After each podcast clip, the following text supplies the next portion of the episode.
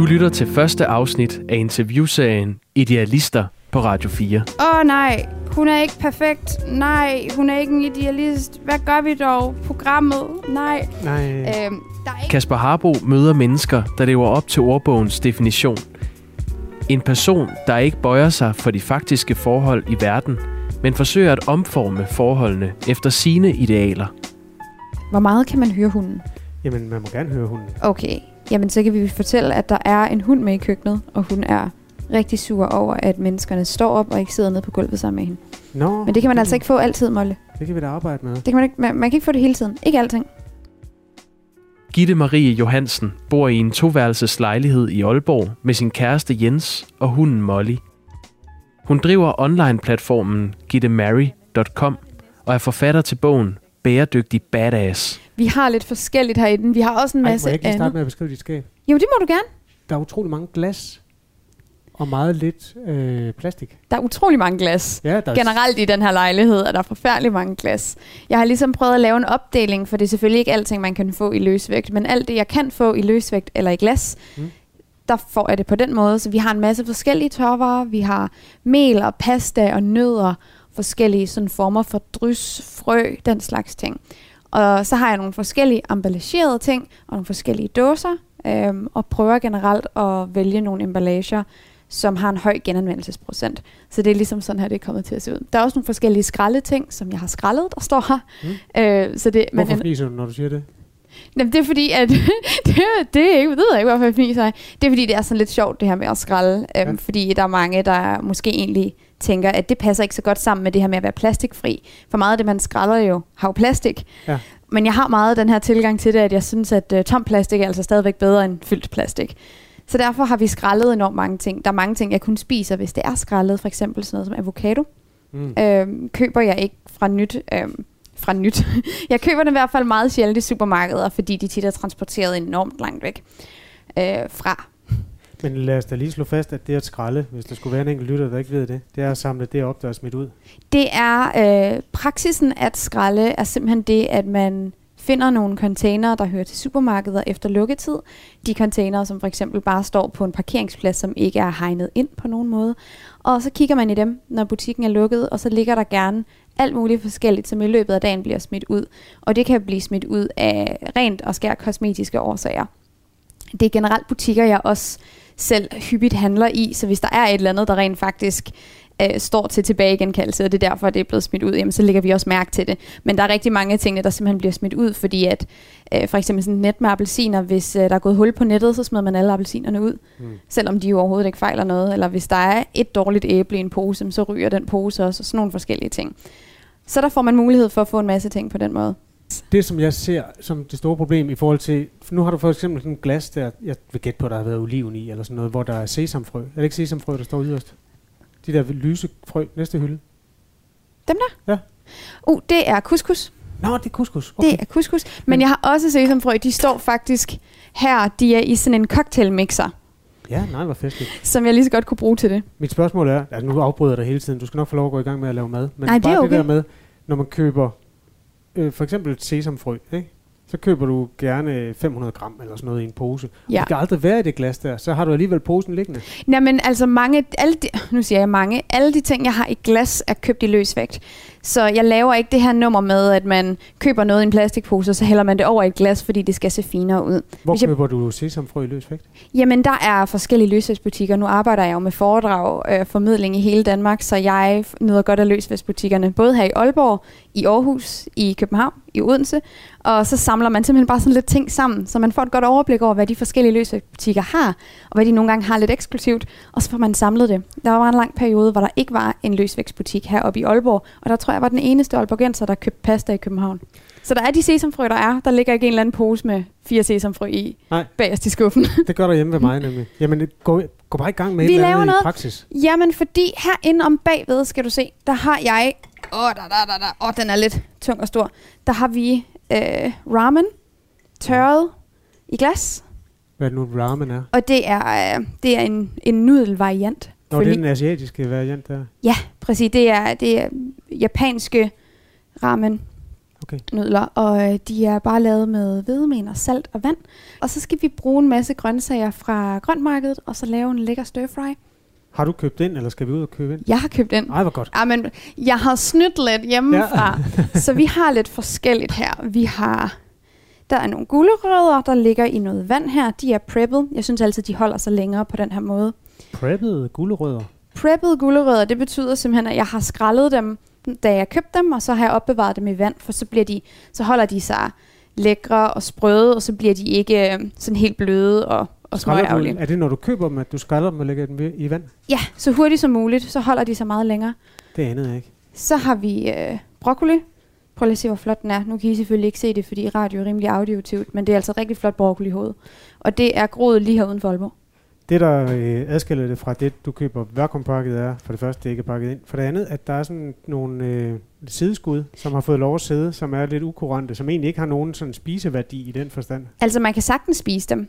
Ja, Ja. Øh, ligesom man sagtens kan spise stilken. Der er jo mange, der ender med at stå og smide hele det her store stykke stilk ud, men man kan faktisk bruge det til rigtig meget. Og en af de ting, jeg godt kan lide at gøre med det, hvis ikke jeg lige ved, hvad jeg skal bruge det til nu, så fryser jeg det bare ned, og så tør jeg det op, når jeg skal bruge det. Men jeg har kogt det ud flere gange, og så blandet det sammen med gurkemeje og muskatnød og noget forskelligt. Okay. Så har vi nogle grønne bønner, en lille binde, sådan helt sat øh, stump por, Mm. og så det her, øh, som er en glasbeholder, jeg står med med chili og hvidløg i olie, og det er så godt. Det har jeg købt i mit lokale sådan asiatiske supermarked. Jeg kan ikke leve uden. Det er så lækkert. Okay. Og det Du er chili pea. kæmpe chili pea. Jeg lavede faktisk den her ret i går til min far, øh, fordi han kom på besøg til frokost, og han er ikke sådan super t- på stærk mad. Han er ikke chili pea. Nej, han er ikke en chili pea. Så det var faktisk lidt spændende at se, om jeg har formået at gøre den for stærk. Men det gjorde jeg vist ikke. Jeg tror, det er fint. Okay. Jeg, jeg er heller ikke sådan øh, monster, øh, du ved. Så laver jeg bare fuldstændig den samme version. Perfekt. Så har vi noget sesamolie. Der er en lille plastikcap på. Øhm, det er meget svært at komme udenom tit med de her øh, olieflasker. Her skal Men i det mindste er den glas. at øh, Gitte Marie, hun på det tidspunkt ser en anelse søndebetynget ud, Mm, når hun ja. taler om låget på Plastic sin... Øh, cap. ja. Ja, låget, låget på den olie, det, det holder mig vågen om natten. Det gør det. jeg tror lige, jeg vil beskrive dig for lytteren, for det er ikke alle, der kan se dig. Det er kun mig. En kvinde i 20'erne. Jeg er ikke engang klar over, hvor gammel du er. 27. 27. Du ser meget sund ud. Tak. Øh, og har et meget opvagt blik. Øh, du ser også ud, som om du er i god form. Jeg prøver. Og så øh, er du meget tatoveret på dine ben. Ja, Det er øh, i øjnefaldene. Der, jeg, jeg kan aldrig finde ud af, når det, det er ben. Det er sådan lige grænsende til noget intim zone, så jeg får lyst til at kigge, men jeg ved ikke, om jeg må. det må man gerne. Okay. Det, er det, er det er okay. Det er sjovt, det tænkte jeg over ude på dit badeværelse også, da jeg vaskede mine hænder, efter jeg lånte det. At du har øh, sådan en brusefunktion i, din, øh, i dine vandhaner. Ja, at det ligesom bliver spredt ud. Hvorfor, gør, hvorfor har du det? Øh, jeg kan være, at jeg lige skal vente med at svare, til den ikke laver så forfærdeligt meget alarm længere. Sådan der. Jeg har sådan en vandspar på min, øh, på min vandhane, og det gør faktisk, at strålen kommer ud i nogle mindre huller, så man sparer faktisk med den her øh, vandspar op til 90% af det vand, man normalt ville have brugt. det nej, jeg har lige et kritisk spørgsmål. Ja. Øh, du skal fylde en gryde med vand. Ja. Det er jo ikke i den situation, du sparer 90% af vandet. Altså, du skal bruge et rummål, som er det samme, uanset om... Som er det samme. Det er i forhold især til opvask. Øhm, vi har jo ikke opvaskemaskine, så vi vasker meget op i, i hænderne. I rindende vand? Øh, nej, det gør vi jo så ikke på den måde, men, øh, men man kan tit i løbet af sådan sin hverdag komme til at bruge mere vand, end man lige tænker, man står og egentlig skal bruge. Vandhanen kan løbe, hvis det er, man lige mister koncentrationen og står og gør et eller andet andet. Og i den sammenhæng, jamen, så sparer man jo altså bare rigtig, rigtig meget vand. Det er meget smart. mono, mono, jeg kan ikke sige det ord. Har du målt på dit øh, forbrug sådan før og efter? Ved du, hvor, hvor godt det virker? Øh, jeg ved ikke, hvor godt det virker her. I den gamle lejlighed, jeg boede i, øh, der hvor jeg boede alene, der kiggede jeg på det, øh, fordi der fik jeg sådan en opgørelse, da jeg flyttede ud. Og der fik jeg nærmest alle mine penge tilbage.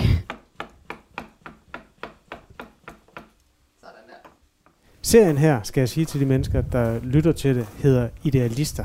Der er indtil videre fire programmer. Det kan være, det bliver et koncept, som bliver solgt til hele verden og bliver meget stort. Indtil videre fire programmer, som vi sender i løbet af august på Radio 4.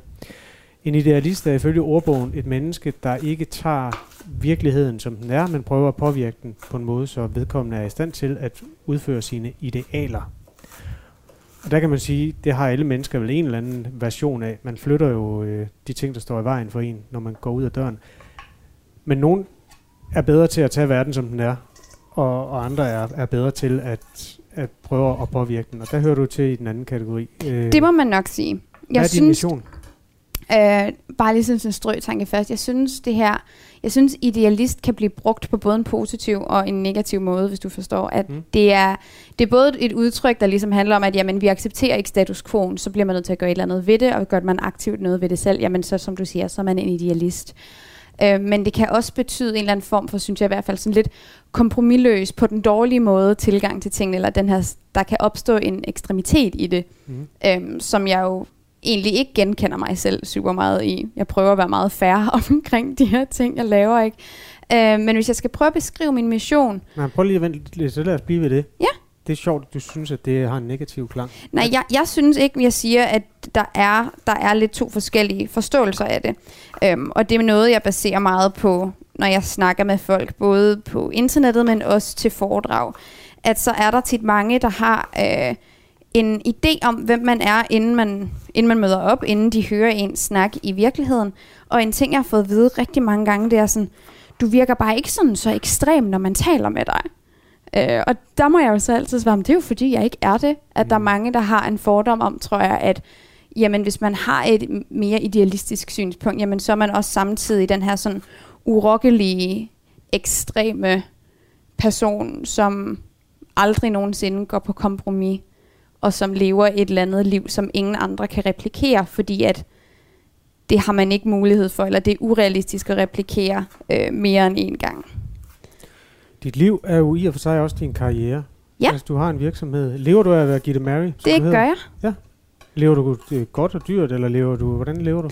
Altså, jeg startede min virksomhed ud med det formål, at øh, jeg, jeg har en selvstændig mor også, så jeg er vokset op med meget det der med, at man laver sin eget arbejde, og man ikke har en chef, man skal spørge om lov, for man tager fri og den her slags ting. Så det passer mig egentlig udmærket. Men mit mål, det var, eller min, mit udgangspunkt var, at jeg vil bare gerne kunne få tingene til at løbe rundt. Og øh, virksomheden har klaret det rigtig godt. Så jeg er mere end tilpas. Jeg har det rigtig fint.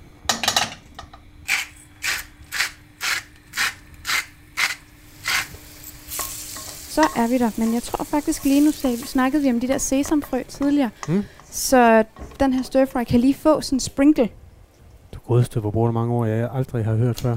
Ja, sprinkle, jeg har hørt det ord, men hvad betyder det, når du putter sesamfrø ned i en sovs eller en marinade? Ja, det, man lige sådan... Den får lige... Sådan der. Hvad, Den her Okay. bevægelse, ja. Gerne Salt. Bay-bevægelsen, det føler jeg, at jeg ved ikke, hvad man skal kalde det, udover at sprinkle. Okay, man kan jo kalde det at strø. At strø, ja, yeah, prøv nu at se. Ja, men det er altså... Det er dig, der, øh, der er hovedpersonen, så du bestemmer sådan set, hvilket sprog vi skal tale. Jeg spørger bare, når jeg ikke forstår det, ikke? Det er helt fint. Så. Ja. Men skal jeg servere noget her for dig? Hvis, altså, ja, rigtig gerne faktisk, for det gør mit job nemmere. Ja. Så kan jeg bare sidde og fortælle, at øh, nu har du sat en wok på bordet med den her... Åh, oh, hvad var det nu, hed? En ramen nudel, Ramen. men som er lavet som stir fry og ikke som suppe. Hvor det simpelthen er Blup. stegt i olie sammen med de der friske grøntsager. Og hvis ikke man hørte lyden for lidt siden, så vil jeg bare sige, man kan godt høre den der knasende lyd, at øh, det er grøntsager, der er nærmest fra i morgen. Altså, De er nærmest fra i morgen. tænker- højt, der er chili i, hva'? Ja, og jeg tror måske, den blev lidt stærkere end i går, da jeg lavede den. Mm. Vi laver lige noget vand. tak skal du have. I am sorry.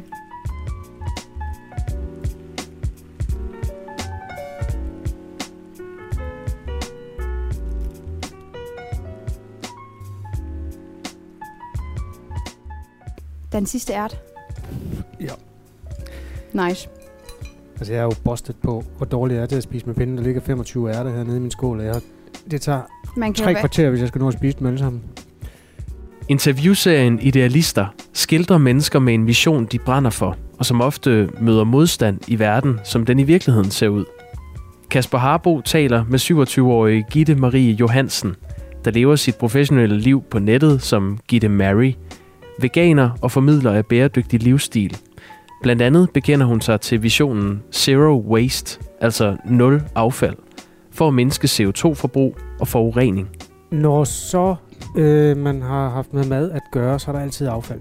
Ja. Og, og det er jo der, hvor du er det interessante menneske. Øh, zero waste, øh, nul affald. Ja, altså jeg plejer altid at sige, at øh, nullet i nul affald, altså zero i zero waste, er mere et mål, end det er en ren praksis. Mm. For det er jo det er umuligt at leve 100% uden et aftryk, eller uden at generere en eller anden form for affald. Affald værende ting, der bare ryger til øh, forbrændingen, eller ting som for eksempel madaffald. Der vil jo altid være en lille smule, så det handler mest af alt om at reducere det rigtig meget. Så jeg tror, det er vigtigt at understrege den her sådan, perfektionen, som Zero Waste ligger op til, er, er ikke eksisterende. Eller mm. man skal i hvert fald, jeg, jeg kalder tit sådan den der perfektion i det er sådan lidt, det er, den, det er sådan den perfekte supermodel af Zero Waste, hvor mm, den er lidt uopnåelig, så det er egentlig ikke det, man skal gå efter. Man skal slet ikke tænke på at være så perfekt, for det kan man ikke alligevel. Så det behøver man slet ikke bekymre sig om. Bare for at lade virkeligheden clashe med principperne, så har jeg taget en øh, gave med til dig. Nej, Værsgo. Det er, øh, det er simpelthen lakrids øh, med noget hindbær. Øh, det er en hvid chokolade, og så er der lakrids indeni. Og så er det sådan en, en benhård dåse. det er i en plastikbeholder, og det er heller ikke vegansk. Nej, den er helt gal. Og du så jeg ved ikke hvad, det er en rigtig fin dørstopper, jeg har fået her faktisk. Ja, du, men jeg kan bare spise det, hvis det er. Du må meget gerne spise dem. Det, der egentlig var, lad os kalde det opgaven i det, øh, det var, hvis du fik sådan en dåse inden for døren. Mm. Fordi det, det, altså, i mit liv har jeg jo haft, jeg kan rigtig godt lide de her, øh, hundredvis af den her type dåser inden for min dør. Og jeg kan jo smide dem ud som hård plast i affaldssorteringen, men det, der, der er også et eller andet i mig, der, der synes, det faktisk er ærgerligt. Man har Det er en støbt, god beholder. støbt en fin beholder, som bliver brugt én gang. Og som, kan, som har et godt skruelåg, som kan åbnes og lukkes igen og igen. Ja. Præcis. Der vil jeg jo også være kæmpe fortaler for, at man har noget andet i den, om man har et eller andet ude på badeværelset i den, eller om man gemmer små, øh, små sådan dibedutter, man, man finder, om man gemmer skruer i den, eller søm i den nede i kælderen, eller et eller andet. Man kan jo bruge den til alt muligt. Ja. Øhm, faktisk forleden, der øh, kunne jeg ikke spise op på en restaurant, og så spurgte jeg, om man kunne få det sidste med. Og jeg plejer tit, hvis det er, at jeg har en fornemmelse af, at jeg ikke kommer til at kunne spise op, så har jeg en eller anden emballage med selv, noget voksserviet, eller et eller andet, jeg kan pakke tingene ind i. Men det havde jeg ikke her. Og så fik jeg sådan en fuldstændig som den her solid plastikbeholder til, din, til de sidste 3-4 øh, ting, jeg ikke kunne spise. Og den har vi øh, gemt. Den står inde i skabet, og fordi både min kæreste og jeg, vi klatrer på sådan en klatrevæg, Mm. så vi bruger sådan noget magnesium øh, kalk. Jeg tror, det, det er bare magnesium. Og det kan man ikke have i en lærredspose, fordi så falder det jo ligesom ud. Så den er blevet opgraderet til, øh, til klatrekasse. Så nu bruger vi den til den, øh, nu bruger vi den her kasse til de her ting i stedet for. Og der bliver den jo ikke for gammel, eller den går ikke i stykker, så den kan vi jo have mega lang tid. Øhm, og jeg ser faktisk tit på, hvordan mine, mine bedsteforældre, de gør mange af de her ting, fordi de har en rigtig sådan fin mådehold med plastik, synes jeg, og min farmor, der står og vasker mælkekartoner, så hun kan bruge dem som spækbræt og sådan noget. Altså det, det er jo mange, mange gamle dyder, det her med at bruge ting flere gange, end det er nødvendigt. Mm. Øhm, og det er egentlig noget af det, jeg prøver at sætte fokus på også, at det er måske ikke at opfinde den dybe tallerken og sige, hey, lad os bruge den her beholder mere end én gang, men det er måske at støve tallerkenen af bagerst i skabet. Øhm, det var egentlig ikke for at, øhm, hvad skal man sige, udstille kulturkløften, at jeg købte, jeg har slet ikke tænkt på det der med vegansk. Spiser du kun vegansk øh, Ja. slik? Øh, jeg, jeg, jeg er helt veganer. Hvad med din mand? Øh, Det er han. Øh, vi er kærester, ja. Øh, det er han også. Så tager han sgu med igen. Min datter skal nok spise det. Ja, um, um, så har du nogle snacks til turen i ja hvert fald. det, det er udmærket. Ja, eller hvad hedder Jens han kører lidt hans egen stil, hvor han, øh, han er 100% vegansk i 100 dage, så er han vegetar i en uge, og så kører han 100 dage igen vegansk.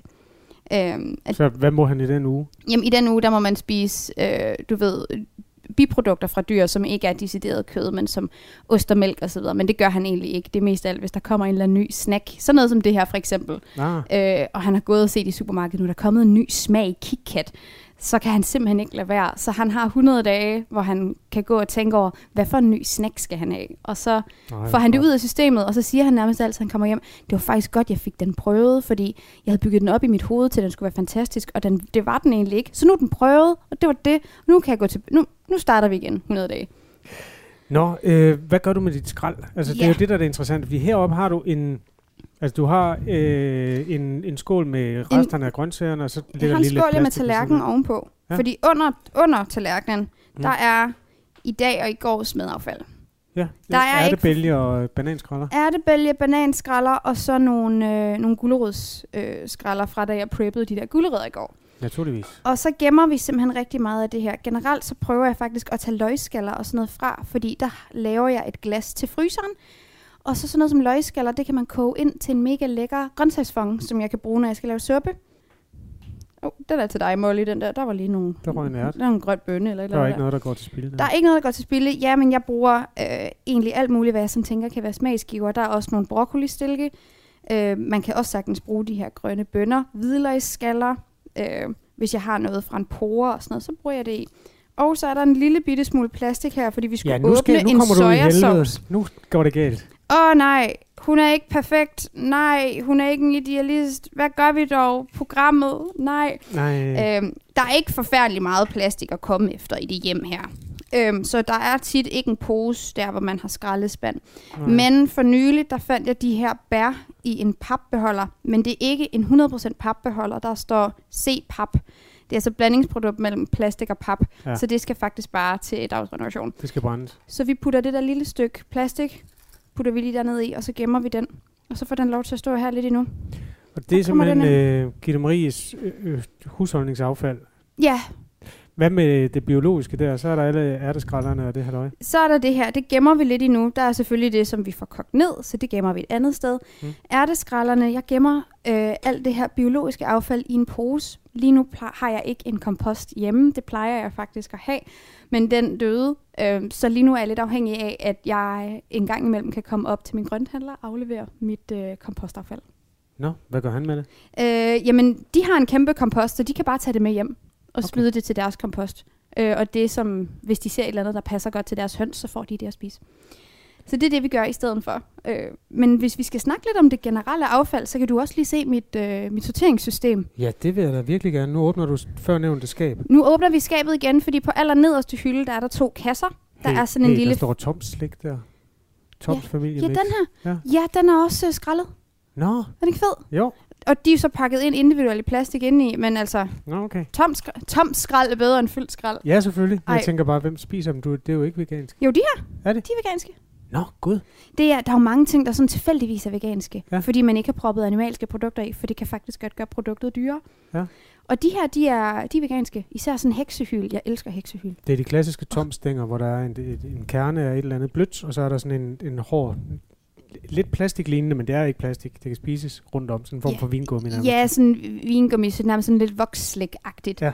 Agtigt i det. Ja, og øh, en af de grunde til det veganske, at man kan se det, det er, tit er der gelatine i sådan nogle produkter, som gør det blødt. Og øh, det er der ikke i de her toms. Nå, Men hernede-. Ja, Her har vi pap. Der er ikke forfærdelig meget pap lige nu. der er en tom saltbeholder, og den øh, bakke, der har været tomater i, eller sådan noget. Så er der en lille beholder, der har været noget sæbe i. En papirspose. Yes. Hvad gør du med det der? Jamen, det ryger til pap genanvendelse. Finder du en container, hvor det Vi passer? har ude på gaden, der har vi genanvendelse til pap, glas, metal, plastik og småt elektronik. Og i den her er der, der er en dåse. I metalplastik. på dåse. Vi har spist quinoa på dåse. Det er så skidesmart. Øhm, fordi at quinoa kan tit være svært at få uden, øh, uden plastik, og så er det her, hvad jeg synes er den næstbedste løsning, hvis man ikke skal købe det i en kæmpe stor plastikpose. Den skal også ud i sorteringen der. Den skal ud i sortering ud til, øh, ud til metal. Jeg får lyst til at spørge dig, fordi mange mennesker, der kaster sig ud i en livsstil, der handler om dybest set, at det lyder så nedladende, men altså, man, man vil i virkeligheden gerne redde verden. Altså at redde jordkloden, altså pas på jordkloden, for nu at bruge det, det mere realistiske. Ja, man vil gerne gøre noget, Ja. i hvert fald. Bliver tit optændt af det i sådan en meget voldsom grad, lige når de starter. Har du også været det? Ja, det synes jeg. Altså, jeg, jeg kommer ikke fra sådan en super bæredygtig familie eller noget den du, og jeg faldt faktisk over det her zero waste begreb lidt tilfældigt, øhm, og havde egentlig arbejdet. Hvornår? Øh, det var i 2015, Hmm. øhm, og holdt mit første foredrag i 2016. Men begyndte meget sådan, øh, jeg begyndte faktisk med et eksperiment, hvor jeg ville se uden nogen form for baggrundsviden. Der tænkte jeg sådan, jamen, øh, nu vil jeg gå en måned uden at generere affald. Og det fandt jeg så ud af, at øh, det er svært. Øh, fordi det kræver måske lidt længere tid end en måned for at blive rigtig god til det. Og når nogen spørger, hvornår blev du sådan rigtig zero waste? Hvornår blev det helt perfekt? Så siger jeg altid bare sådan, jamen, uh, any day now. det, det kommer. Men jo, da jeg startede, var jeg meget optaget af den her perfektion i, i bevægelsen eller i livsstilen. Det her med, at hvis det var, at jeg kom til at generere noget plastik, jamen, så følte jeg mig egentlig, som om jeg havde fejlet. Øh, hvis jeg gik på bar eller restaurant og købte en drink og sagde, hey, og uden sugerør, det behøver jeg ikke, og der så kom et sugerør alligevel, så følte jeg mig sådan, jeg blev sur, jeg blev ked af det, og sådan resten af dagen kunne nærmest være ødelagt, fordi nu følte jeg, at jeg havde fejlet. Og der tror jeg bestemt ikke, at, nu siger jeg tror, der er jeg Jamen, bestemt ikke længere. Det er du ikke. Det, det kan jeg mærke. Men jeg tænker, at hvis du skruer tilbage til den hjerne, du havde dengang, så lyder det som om, at der også var sådan en form for... At det var, det var sådan en slags eksamen nærmest, du gik til hver dag. det var meget drænende på den måde, men jeg tror også, det var fordi, at jeg havde lavet, jeg havde sådan virkelig zoomet ind på én ting i bæredygtighed, hvor jeg så senere lærte, at man bred paletten lidt ud, lært noget om aftrykket af mad og transport og strøm, og lære noget om de forskellige begreber, og hvordan det hele hænger sammen, lære noget om det generelle aftryk. Og øh, i og med, at jeg bredte min viden ud og fandt ud af en masse mere, der han, altså, i forhold til, hvordan man reducerer sit aftryk, så begyndte jeg også at slappe mere af med den der perfektionisme. Mm. Øhm, fordi ja, det bliver nemlig som at gå til eksamen, og hvis man skal være 100% perfekt zero waste, så ligger det også lidt op til, at du har kontrol over din hverdag altid, hele tiden. Og det er der ikke nogen mennesker, der har.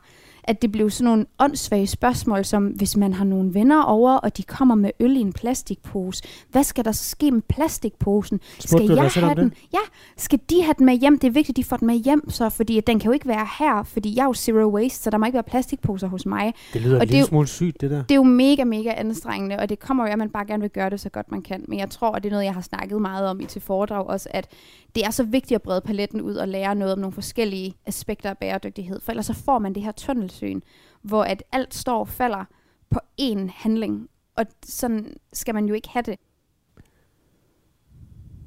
Vi har en mission, vi skal. Vi skal ud og, øh, og gå en tur. Vi har en plan, Ja. fordi jeg ynder gerne ikke at købe noget nyt, hvis jeg kan undgå det. Og der er rigtig mange af de her ting, vi tit tænker, det hopper man da bare lige i IKEA eller i Bilka og køber, som man måske sagtens kan finde i genbrugsbutikker. Så derfor er min regel, jeg skal altid lige kigge i genbrugsbutikkerne, eller lige online på genbrug, lige for at se, kan jeg finde det, inden jeg ender med at købe det fra nyt. Og jeg har endnu ikke haft det sådan, at jeg ikke kunne finde noget brugt.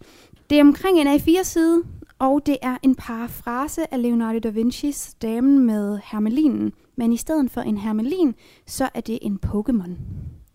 Jeg kender faktisk ikke det billede der, men det er, lyder som et kendt billede. Og det er sjovt, når du siger Leonardo da Vinci, for jeg skulle lige til at sige, hun ligner Mona Lisa en lille smule i ansigt. Det er også øh, det er, det er samme kunstner, ja. Og den skal hænge ud på mit badeværelse, og jeg synes, det kunne være rigtig sjovt. Og jeg synes, den er lidt...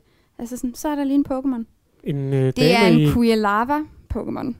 Okay, ja, jeg skulle Ja. lige til at beskrive damen, men nu ved vi, det er en Kujalava Pokémon, som sidder i favnen på en øh, kysk øh, middelalderlig dame, der Ja. kigger øh, eftertænksomt til venstre. Prøv at se lyset og skyggen, hvordan du det må- spiller sammen. Du må forklare mig det. Skal vi tage bilen? Altså, kør den på hamp.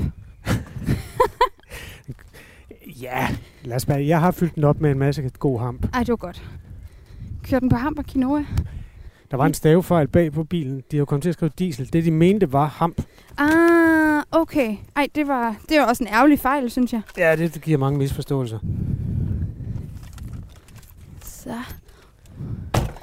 skal jeg vippe den her op, så kan jeg sige noget mere. Vi befinder os i den Aalborg by. Hed, hedder det Hasseris her? Nej, det hedder, øh, hvad det hedder, Vejgaard. Ja, det her det er Vejgaard. Ja. Eller det her det er faktisk Aalborg, Aalborg. Og så er det på den anden side af vejen der, så er det, så er det, så er det Vejgaard. Alright. Men vi skal til øh, venstre.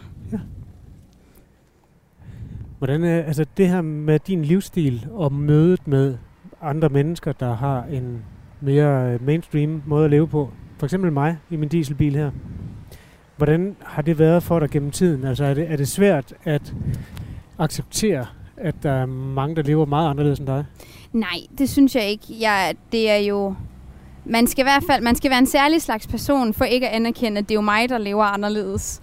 Øhm, og jeg håber, at noget af det, som, som det, jeg laver for eksempel på nettet, det kan gøre, at det er, at der er nogen, der kan se, okay, men vi kan i hvert fald ændre noget med mad, eller vi kan i hvert fald ændre noget med transport. Behøver alle gøre alting, som jeg gør? Nej, det synes jeg egentlig ikke. Men så er der mange andre ting, som der måske er nogle andre, der også gør. Så er der måske nogen, der for eksempel er selvforsynende eller et eller andet, i stedet for den måde, jeg gør det på. Bæredygtighed er mange forskellige ting. Ja. Og øh, anerkender helt sikkert i meget høj grad, at jeg er jo meget privilegeret i forhold til mit arbejde, og også hvor jeg bor, og hvordan, hvordan mit liv hænger sammen. At jeg kan gøre nogle ting, som der måske er mange andre, der, mange andre, der ikke kan. Jeg havde ikke lige regnet med, at der var kæmpe kø her. Nej, Det er ikke så nice. kø en sommerdag i en storby. Ja, hvem dog storby. set det komme? Ja, mor. Er Aalborg ikke den? Jeg synes, det er, det er måske at kreditere Aalborg med for meget. Aalborg er dejlig, jeg elsker Aalborg. Men jeg ved ikke helt, om Aalborg er en stor by. Er du, hvor- hvor meget af dit liv har du vokset eller boet her? Jeg er vokset op i Frederikshavn, og så flyttede jeg til Aalborg, da jeg skulle starte på universitetet. Men jeg er født her. Hvis man går sådan etnografisk til værks, ikke, så øh, kan man sige, at det der med at, at leve bæredygtigt har måske slået hurtigere og hårdere igennem i byerne, end det har på landet. Og jo tættere man er på København, desto mere hvad skal man sige, systematisk er det også vundet frem. Hvordan har det egentlig været i Aalborg, at øh, jeg ved godt, det ikke er altså, stenalderen, I bor i her, men jeg Nej, det bare, synes jeg ikke. Altså, jeg synes egentlig, der, jeg tror, der når vi igen til den her med, jamen, hvad konstituerer bæredygtighed? Fordi der er måske mange, der bor endnu mere ude på landet, som har mulighed for at gøre nogle ting, som man ikke har inde i byen. At det handler i, i lige så høj grad i hvert fald om de værdier, som man lægger for dagen. Og jeg kender mange, som bor ude på gårde, hvor de nærmest er helt selvforsynende osv. Den, havde, jo- den er jo svær at greje i København, og svær at greje i Aalborg for den sags skyld også. ja. Øh, men i forhold til mulighederne, så er der jo helt sikkert det her med, hvordan, hvordan man køber ind, for eksempel, er, er en stor post. Det her med, med løsvægtsvarer. Ja. Altså ting, der ikke kommer i emballage, hvor man har sin egen emballage med simpelthen. Og der var i lang tid, hvor der ikke var nogen muligheder i Aalborg, hvor jeg, når jeg arbejdede i København, så, så stak jeg lige en tur forbi Løs og øh, Rå i Aarhus, når jeg var der. Og så fik jeg lige handlet de ting ind, jeg vidste, jeg ikke ville kunne få uden plastik i Aalborg. Det var tit sådan noget som krydderier og pasta og forskellige ting af den slags. Men øh, gradvist er det blevet bedre her i Aalborg også. Og så ved jeg, at vi har et grønt marked, som de efterlyser rigtig meget mange steder i København. At der er mange, der skriver til mig, at det der lige er for dem er torvehallerne, og det er ikke, det er ikke helt realistisk at handle der, når man er studerende i hvert fald. Øhm. Og så har vi fået en løsvægtsbutik i Aalborg, som jeg er glad for. Okay. Mega badass. Vi skal lige over i krydset. Vi kører i retning af Aalborg Vest nu. Ja. Vi kører forbi øh, Etanitten, som er den gamle etanitfabrik, og det område, der er derinde, der er så blevet bygget om til forskellige former for beboelse. Men rigtig mange af bygningerne afspejler sig, øh, stadigvæk det her øh, industrielle aspekt af Aalborg. Jeg synes, det, det er rigtig fint. Etanitten er jo en ledelseshistorie af Guds nåde, fordi der var en masse mennesker, der blev syge af Ja, der var vildt mange, der blev syge og fik kræft og døde, og øh, der er et kæmpestor vægmaleri på en af øh, siloerne derinde, som er til ære for de etanit-medarbejdere og deres koner, som døde.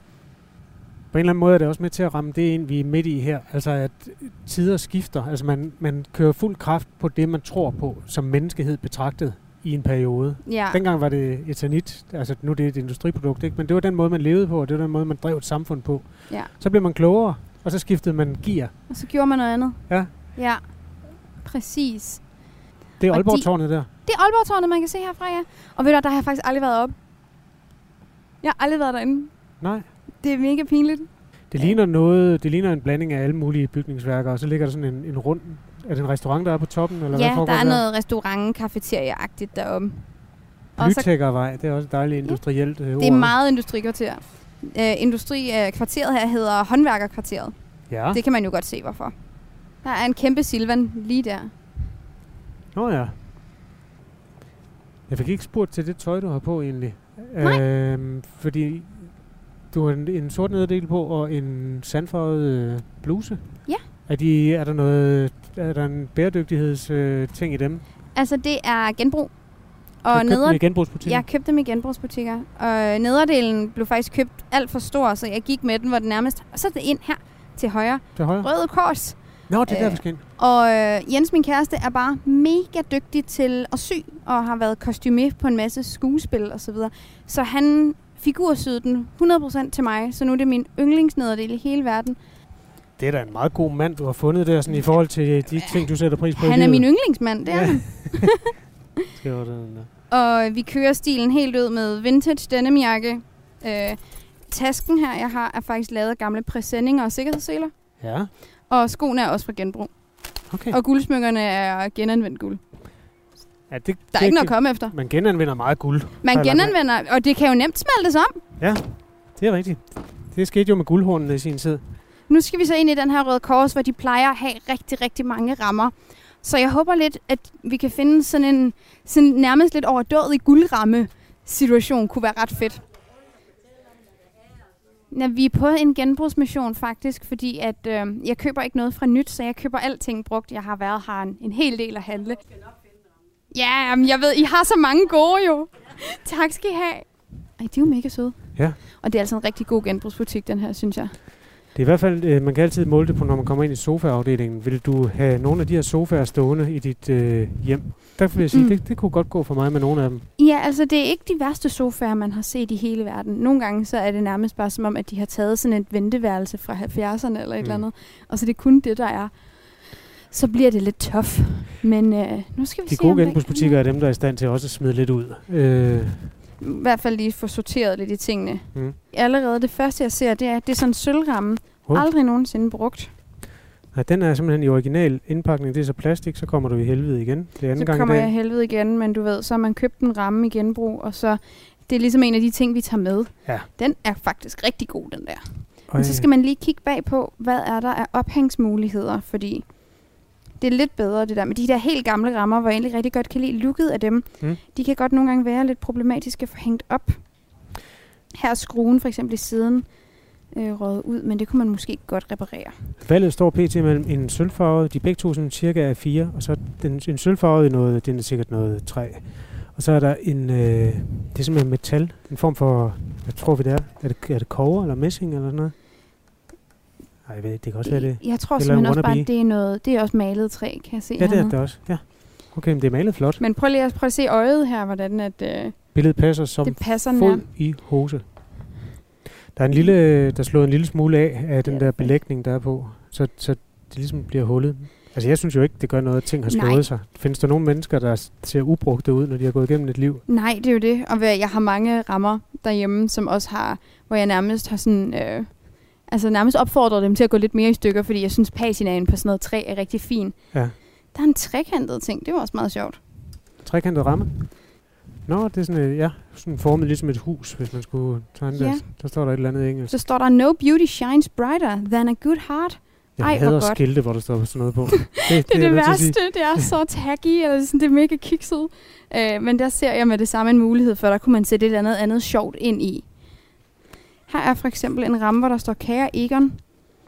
Øh, en, en dejlig hilsen til minde om, til minde om din moster Claire 1969. Og så er der et utroligt tumultarisk, øh, hvad hedder sådan noget, ryger øh, vævet øh, motiv af en, det er en form for, jeg ved ikke om det er et monster, eller det er en blomsterbuket. Jeg tænker, det er et monster.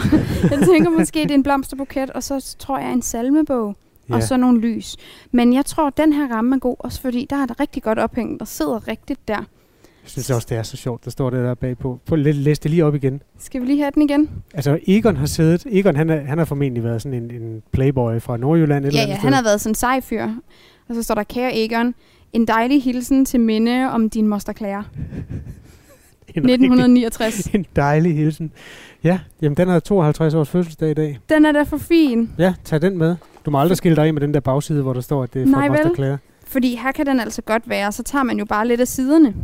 Okay, Øh, printet her, vi har, er lidt for bredt. Ja. Men jeg vil så gerne have den her ramme på grund af den der øh, hilsen bagpå. ja, det, Det er for sjovt. Så jeg tror, det er den, vi gør med. Gitte Marie, jeg får jo lyst til at stille kritiske spørgsmål om et eller andet. Det skal man altid, når man befinder sig i et, et Jamen. univers, hvor der er penge med. Men jeg aner ikke, hvad det kritiske er over for det, du gør lige nu. Fordi jeg, jeg synes, det er et super... Øh, det er 10 gange sjovere, end at gå i IKEA. Så gør jeg vel bare mit job rigtigt, ikke? Jo. Jeg tror, en af de ting, man skal passe på med i hvert fald, det er noget, jeg også selv har skulle lære, men det er det her med at købe rigtig mange ting, bare fordi det er billigt. Er også, det er jo et problem i IKEA, men det er helt sikkert også, synes jeg, et problem, hvis man går i genbrugsbutikker og bare køber en masse forskellige ting, fordi det er mega billigt, og fordi nu har man ikke den dårlige samvittighed for at gå i IKEA, og så køber man en masse ting, man ikke skal bruge. Mm. Og så ender det bare sådan, så ender man lidt med at bo i en lagerhal eller et eller andet. Det skal man passe lidt på med, synes jeg, at den her med det bevidste forbrug, Har du tendens til den? Øh, det har jeg i hvert fald haft. Jeg synes, jeg er blevet rigtig god i løbet af de sidste par år til at, at kigge mig selv i øjnene og så sige, men kommer du helt ærligt, kommer du til at bruge den. Jo worst case er vel bare ting, når de ryger tilbage til butikken, når du ikke uh, gider have dem alligevel. Da jeg gik i gymnasiet, der gik jeg rigtig meget i genbrugsbutikker. Jeg havde over 100 par sko dengang, og mange af dem var genbrugssko. Der var også mange, der var nye sko. Men da jeg så skulle flytte til Aalborg, der kunne jeg jo ikke have alle de her ting med. Så der endte jeg med at give 80% af mit klædeskab, det røg til genbrug, og jeg gik egentlig ned til min genbrugsbutik og sagde tak for lånen. Fordi ja, nu havde jeg brugt de her ting i tre år, Mm? og nu fik de dem tilbage.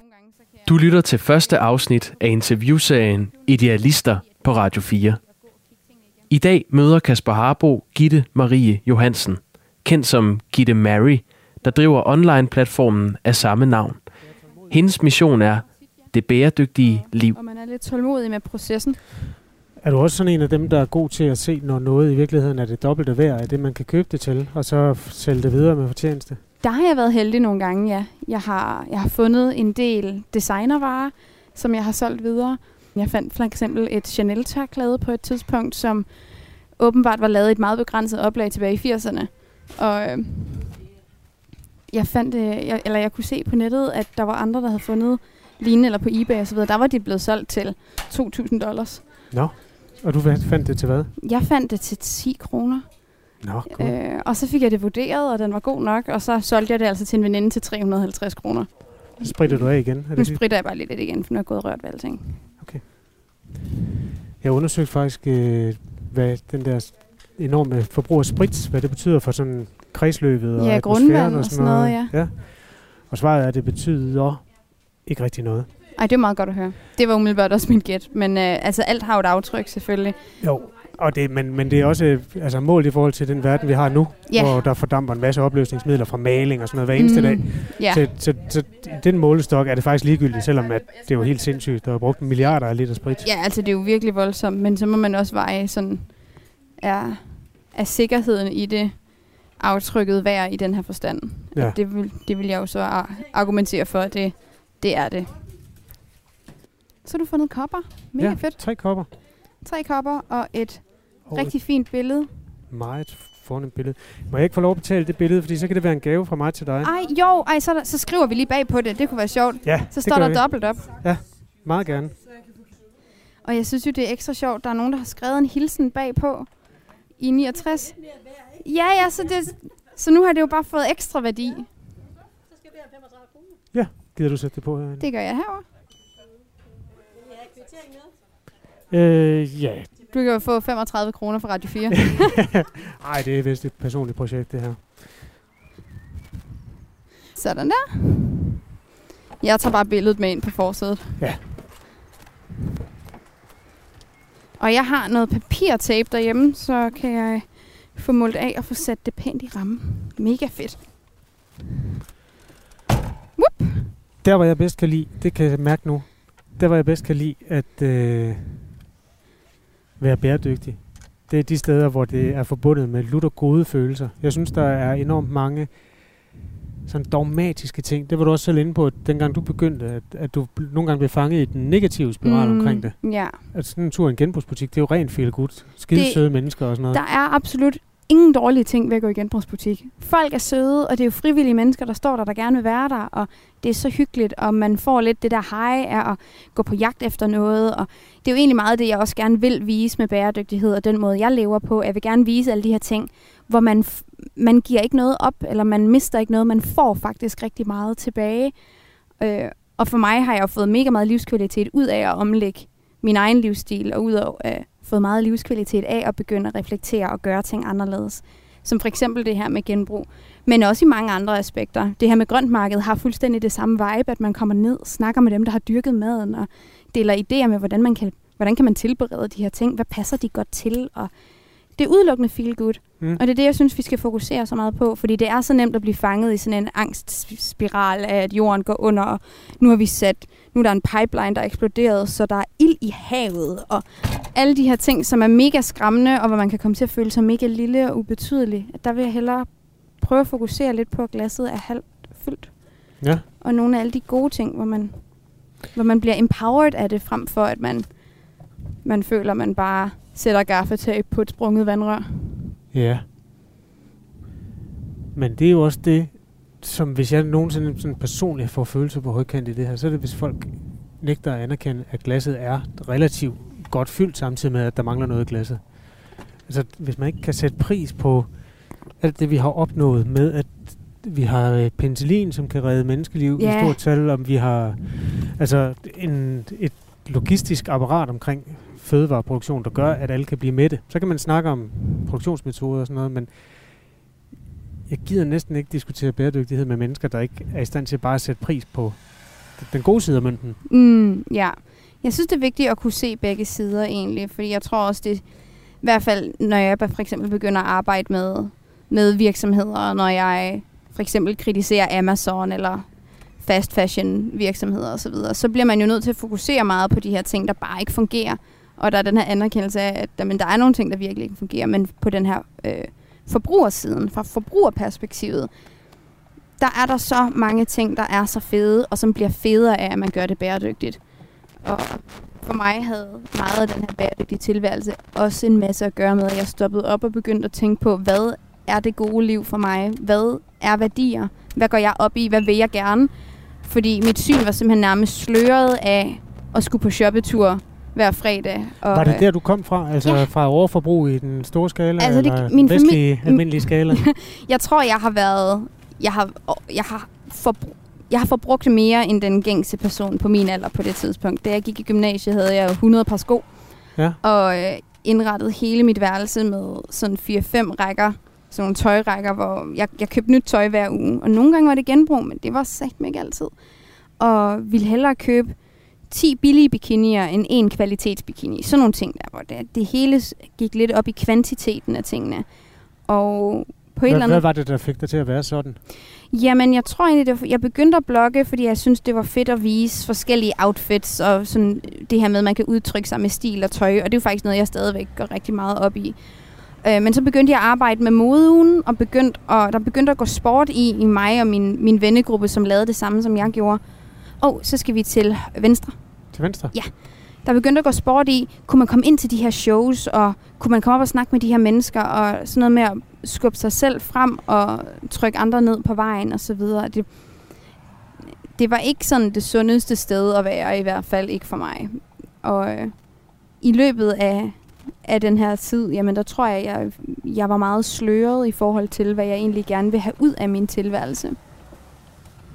Men Så, øh, øh, jeg ved ikke, om vi egentlig i overskriftform har fået li- listet helt op, hvordan det er, du lever. Altså, øh, du flyver ikke i flyvemaskiner, du er veganer, du øh, spilder så lidt affald som Ja. muligt. Pisse irriterende.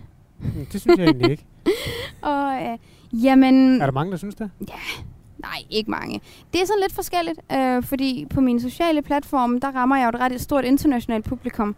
Øh, men samtidig har jeg også kultiveret et rigtigt community, hvor folk følger med og har fulgt med i lang tid osv. Men jeg kan godt mærke, at, øh, at nogle gange, når jeg laver noget med, med danske medier, så rammer jeg et lidt andet segment. Og så er der nogen, der synes, jeg er lidt irriterende. Men jeg tror også, det er fordi generelt, så jeg synes, vi snakker lidt hårdt til hinanden i de her dage. Altså det, der er balancen, når man gerne vil, mm, nu bruger jeg ordet markedsføre, et Mm. tankesæt, øh, som du gør, er jo, at nogen oplever det som, at du vil tage noget fra dem, eller du Ja. vil lave deres liv om. Ja. Hvis du kunne det, ville du så lave andre menneskers liv om? Det tror jeg ikke, jeg vil få så meget ud af egentlig, fordi rigtig meget af det, jeg gør, og grunden til, at det virker for mig, er fordi jeg så gerne vil det. Så jeg vil hellere inspirere folk. Det er egentlig sjovt, at det er en øh, karriere at leve på en bestemt måde. Altså, der, er jo- der er også tit nogle, nogle interesser, og der er noget økonomi. Altså, hvor kommer pengene for eksempel fra, når du, altså, hvis du laver noget, nogle samarbejder? Hvem er det, der kommer med penge, som, som havner hos dig? En del kommer jo fra øh, den her sådan uploading af videoer til YouTube, at der er noget der. Så skal Hvad vi dreje til højre der. Og det er jo sådan nogle reklameindtægter, og det kan man jo så sige i sig selv, at det kan jo så være et problem, fordi der kan man ikke altid selv styre, hvad man reklamerer for, når det er Google, der står for det, så det har faktisk noget med folks egen algoritmer at gøre. Der er en plads her, jeg ved ikke, hvor langt vi... Hvad nummer er Ja, vi er ved nummer... Vi skal op på hjørnet der egentlig. Ej, vi tager lige vi prøver lige at kigge. Der er lidt tættere på. Øh, men ellers så har jeg en Patreon, hvor folk de kan donere penge til mig, hvis de vil støtte mit arbejde. Ved du vi holder sgu her, fordi så kan vi lave øh, op skraldebanko på så, vejen tilbage. så skralder vi bankoer på vejen tilbage. Men, og så er der foredrag. Det, der får jeg jo også penge for at komme ud og snakke med folk. Og det, Ikke, ikke mange penge, men man bliver nødt til at få lidt for det, ellers så kan timerne jo ikke rigtig gå op. Hvad koster det at hyre dig til, kan vi komme ud der? Hvis Ja, jo, det kan jeg sagtens. Okay. Jamen, det koster 5.000 for en time, og så spørgerunde Q&A spørgsmål. Og så har jeg jo min bog, som sælger. Det tjener man jo også penge på. Mm. Så det kommer alle mulige forskellige steder fra. Der er mange, der godt kan lide det der med, at den første får man en, en lønseddel, ikke? Og det gør jeg ikke. Det kommer... Det er lidt forskelligt, men... Øh, Hvor længe det har du kunnet okay. leve af, hvor længe har du kunnet leve af at være dig? Jamen, jeg stoppede på universitetet i øh, sommeren 19. Og så havde jeg lige et par enkelte måneder på dagpenge, hvor jeg lige skulle finde ud af med økonomien og med virksomheder. Jeg skulle lige stifte CVR-nummer og lige få alle de der praktiske ting på plads. Og så har det egentlig været lige siden. Prøv at se, nu starter vi jo skraldebingo ud allerede. Jamen, øh, der skal lige være en fanfare, øh, Gitte Okay. Marie, fordi nu, nu starter skraldebingo. Da, da, da, da, da, da, da. Skraldebingo går ud på, at man har lavet en bingoplade med forskellige former for affald. Mm. Der ligger sådan et Du er nødt til at tegne. Nej, vi kan ikke, du, du, du er allerede begyndt at råbe numre op. øh, Nej, men jeg, bl- jeg skal bare lige have den. Det er fordi, det er et unfair kort fra et brætspil. Det er ret sjovt. Ja. Øhm, Skraldebingo, der har jeg simpelthen lavet den her bingoplade med forskellige former for affald. Og det kan være sådan noget som fastfood-emballage. Mm. Det er en rubrik. Så er der måske sugerør. Det er en anden rubrik. Så er der plastikfilm. Det er en tredje rubrik. Og så har jeg den her bingoplade med ud. Hvis det er, man lige tænker, der er lidt meget affald på gaden. Kan vi gøre det til et spil og få samlet det op? Jamen, du må ikke tage den der, fordi sådan en har du allerede. Det er et stykke husholdningsfilm. Der Så ligger, tager den tager den. jeg. Den tager du så. Og jeg tager også lige et cigaretskod. Den er god. Den Den er rigtig god med et cigaretskod. Så nu har jeg to på min plade. Hvor mange skal man have for at vinde noget? Jeg har ikke bingopladen med fysisk foran mig lige nu, så jeg tænker bare, at vi spiller, til vi kommer ind, og så ser man, hvem der har. Der er en cykel. Nej, det gælder Der er en cykel! Hey, hey, hey, hey, hey, hey. Ej, sølvpapir, den er rigtig god. Ja, den er, Den giver to point faktisk, sølvpapiret. vi skal bare smide det i naboens skraldespand, fordi hvis det ligger i din, så tror de jo, at det er dig, der bruger sølvpapir. Ja, det går virkelig ikke. Jeg tror Så faktisk, er det der faktisk, og den samler jeg bare lidt forsigtigt op, men der er altså også en maske. Du tager simpelthen mundbind. Ja, jeg tager en mundbind, og så spritter jeg fingre bagefter. Ja. Og, og prøv at se, den her, det er en af de rigtig hyppige. Skruelåg En, en, øh, en, Coca- en, et Coca-Cola-låg. Ja. Coca-Cola er jo øh, den virksomhed i verden, der står for absolut mest øh, affald i verdenshavene. Sådan forbrugeraffald. Er det rigtigt? Ja, fiskeriindustrien står for absolut det meste volumenbaserede affald i vores verdenshav. Men af virksomheder og brands, der er Coca-Cola nummer et. Men det er altid noget, det er flot designet. Jeg tager også lige... Det var skud ud til Coca-Cola for at gøre deres lort rødt, fordi så kan man i det mindste se det, når man skal samle det op. Hov, hov, hov, hov, fyrfadslys. Du har lyttet til et interview i serien Idealister på Radio 4, tilrettelagt af Gitte Smedemark og Kasper Harbo. Hvis du har inputs eller kommentarer, kan du skrive til kha radio4.dk. Så er der Og sortering det er- her. Den der, den kan i hvert fald, det er almindeligt, det, er- det er plastik. Det er hård plast. Hvad med den bløde plast? Den der folie skal den i, eller det der øh, Øh, Vita og Frap der? Metal og sådan noget, det kan... Øh, oh, ja, Vitarap tror jeg faktisk... Det kan jeg faktisk ikke huske, det er så lang tid siden, jeg har brugt det. Men det er da bedre, at det ryger i restaffald, end at der er en eller anden måge, der kløjs i det. Ja, du kan have ret. Så bliver man altså lige nødt til at spritte af. Nå, det kunne jeg egentlig også godt Vil tænke du mig. have en Ja, til det? meget gerne. Vi, vi samlede en masse affald, da jeg var i sommerhus med nogle venner. Og så samler jeg et par cigaretskåder op. Og det er som om, at det tænder et eller andet i min veninde, så hun ser dem bare overalt. Og hun samler 42 cigaretskåder. Mm. Fordi hun bliver bare sådan helt... De er jo overalt. Jeg bliver sindssyg. Jeg får Ja. ja. Altså, så det forstår jeg godt. Det gør jeg også. Og det er måske i virkeligheden der, vi skal slutte. Hvordan kæmper man den her kamp uden at få spat? Fordi Det er et godt spørgsmål. Hvordan kæmper man den her kamp uden at få spat? Ja. Hey Molly. Ved du det, Molly? Hvordan kæmper man den her kamp uden at få spat? det gode ved dyr er jo, at de, de ser på det, der er, og ikke på det, der ikke er. Ja, yeah. Så der er vi jo dårligt hjulpet som mennesker med det enorme overblik, vi har. altså jeg vil sige, at nu har vi jo snakket lidt om, at jeg måske har været et sted, hvor jeg har fået lidt spat. Mm. Men når man... Jeg bruger i hvert fald meget af det her, for eksempel med at samle affald og med at gøre de ting, jeg gør. Synes jeg hjælper mig med at danne et overblik, eller med at have det bedre med min tilværelse i verden. Jeg synes bedre, at jeg kan overskue det, end hvis jeg kendte til alle de her ting, der, der er galt, og så samtidig ikke gjorde noget. Så tror jeg, jeg ville føle mig meget sådan øh, fuck, jeg bruger meget de her ting dagligt til at bearbejde de ting, der er galt. Til at føle, at jamen, man gør en forskel. Og der er altid en eller anden kæk type, der lige skal række hånden op og sige, men tror du, du redder verden alene? Og det tror jeg, jeg kan gøre. Men jeg tror også, at handlinger som, som det her, vi lige har gjort nu med at gå ud og lige samle noget skrald op, selvom det ikke er vores, men alle, det er ligesom alles problem, det skaber ringe i vandet, tror jeg. Jeg tror, vi kan påvirke hinanden i en mere bevidst retning. Musikken er nummeret Both of Us med elektronikerorkestret Idealism. I næste afsnit møder Kasper Harbo byggematadoren Olav Delinde, der inden længe tager fat på at bygge Danmarks højeste hus.